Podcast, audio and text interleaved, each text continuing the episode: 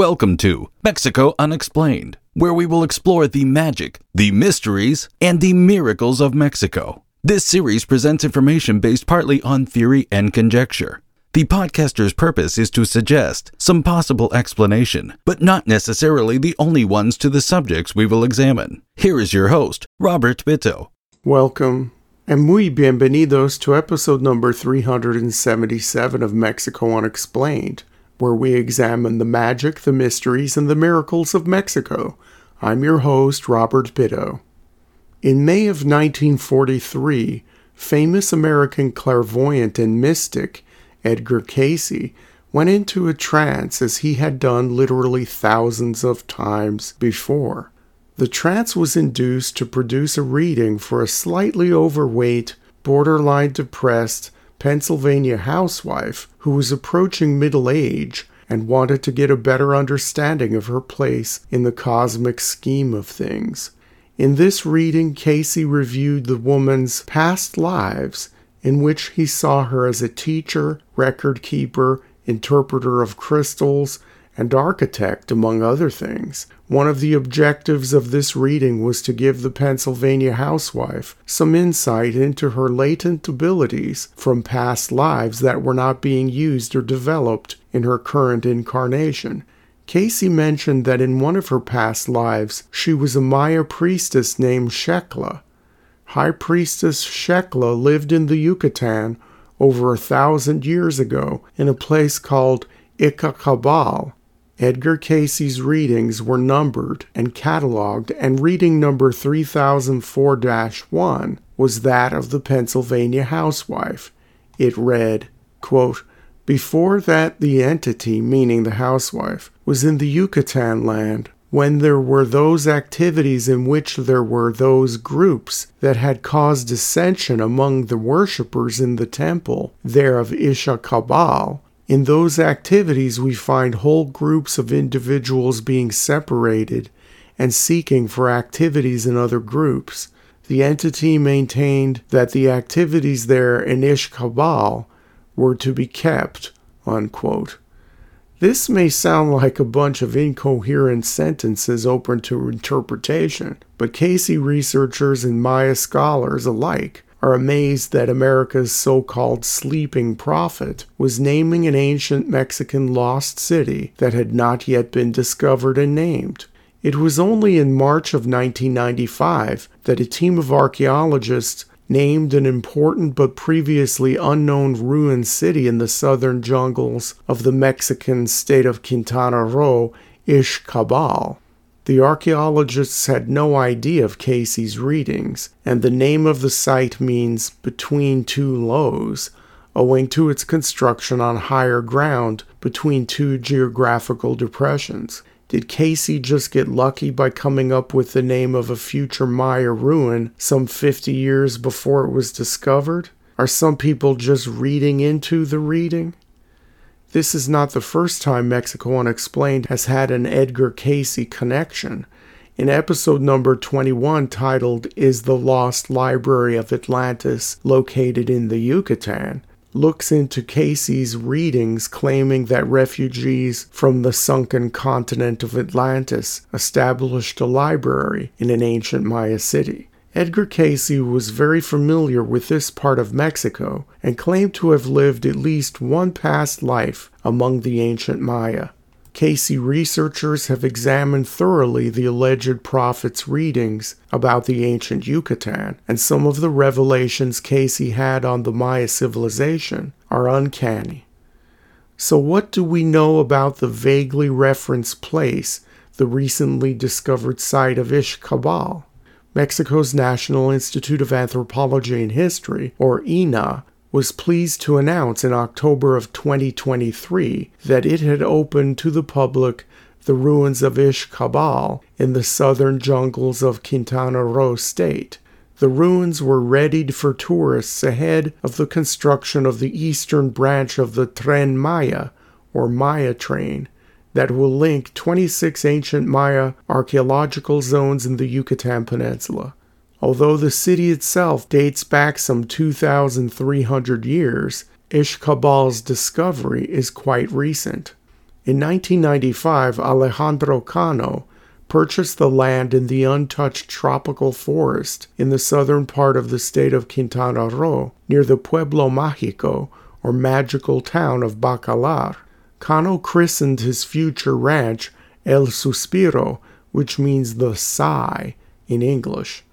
Some of Cano's land bordered on an undeveloped part of the Ejido de Bacalar, which is communally owned by a number of families who live in the town of Bacalar. Cano was eager to explore the site of his future ranch when he noticed piles of stone covered in jungle several miles into the property. He had stumbled on a massive lost city deep in the tropical forests, not even known to the people living in and around the town of Bacalar. Later archaeologists would determine that someone or a group of people made a vain attempt to loot the site sometime in the 1960s or 1970s, but didn't do much and probably gave up after working in the exhausting tropical heat and finding nothing. Besides the failed attempts of looters some 20 or 30 years before Alejandro Cano took possession of the site, the ruins that would later be called Ishkabal were untouched and unknown to anyone else. This was a huge city that had kept itself hidden beneath lush vegetation for hundreds of years. When Cano contacted INAH, they swore him to secrecy as they began sending researchers to the newly found city. Formal exploration commenced in 2003. After years of digging and surveying, the National Institute of Anthropology and History made a formal announcement of the discovery of Ishkabal only in April of 2009 they put renowned Mexican archaeologist Enrique Hernandez Nalda in charge of the project, and with a great push to increase research activity at the site, INAH set 2011 as the target year to open.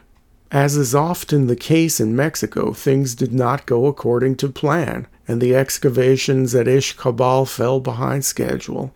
There were many factors that contributed to the 12 years of delays in opening this significant Maya lost city to the public. First, there was the lack of resources. A monumental city needs monumental financing, and the Mexican government's budget was stretched thin and could not provide the necessary funds for a speedy but thorough excavation. The state of Quintana Roo was asked to contribute but it too was strapped for cash. In addition, on April 14, 2010, the archaeologist in charge of Ishkabal, Enrique Hernandez Nalda, died of lung cancer, leaving the project without a leader. This caused a complete shutdown of all activity at the site for many months.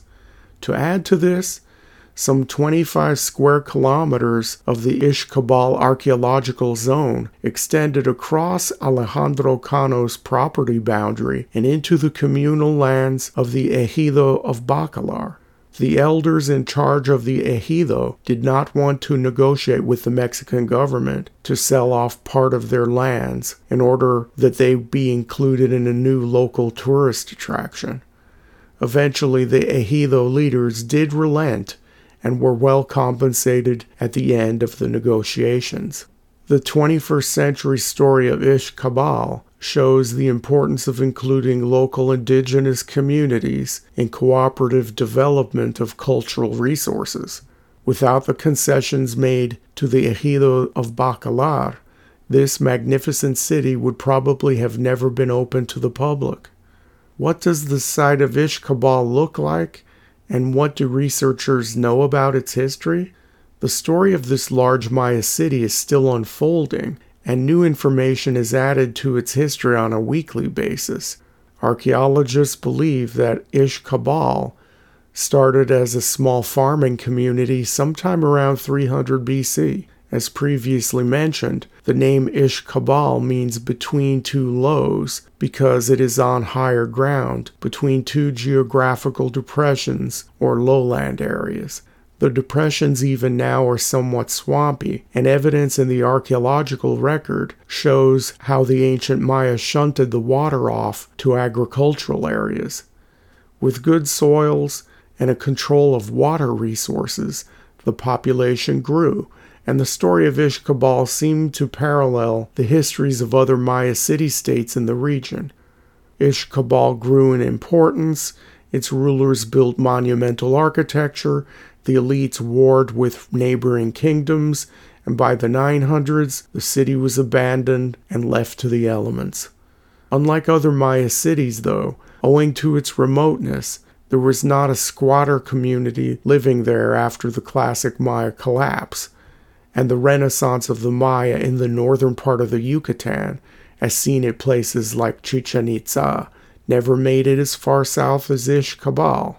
By the time Chichen Itza was conquered by Mayapan in the 13th century, Ishkabal had already long disappeared under a blanket of thick tropical vegetation. Given the recency of its discovery and the fact that only a tiny fraction of the city has been excavated, archaeologists can only guess at how large Ishkabal was during its height, which was estimated to be around the year 700 AD. Researchers theorize that the city proper once covered 50 square kilometers, not including outlying agricultural settlements. In a rush to prepare for the site's opening to tourists, much of the excavation work at Ishkabal has been limited to the central plaza, which measures some 300 feet long by 100 feet wide and is located in the civic ceremonial heart of the city. The plaza is flanked by several monumental buildings, including three pyramids and a structure nicknamed Cinco Hermanos. The three pyramids have the unglamorous names of Building 4, Building 1, and Building 5. The largest of these is Building 4, which rises to a height of 120 feet and has a base of 600 feet thus making it larger than El Castillo, the pyramid also known as the Temple of Kukulkan at Chichen Itza. Architecture here is done mostly in what researchers call the Petén style found in northern Guatemala and the southern Yucatan Peninsula. There are many smaller buildings at Ishkabal that still remain under the protection of the jungle and have only been mapped. South of the main plaza, there is a rectangular reservoir that still holds water, called La Laguna de los Siete Colores, or the Lake of the Seven Colors in English. The reservoir measures 240 feet long by 180 feet wide, and its shores are reinforced by cut limestone blocks, almost making it look like a gigantic swimming pool. Throughout the site, there are glyphs and various illustrations of historical and mythical scenes, but they have yet to be interpreted. Most of the concentrated effort at Ishkabal, as previously mentioned, has been to get the ruins tourist ready, and that means restoring the monumental buildings first. Eventually, the stones will speak, and the history of Ishkabal will write itself through the reading of its surviving written record and by interpreting the other visual images at the site in the coming decades.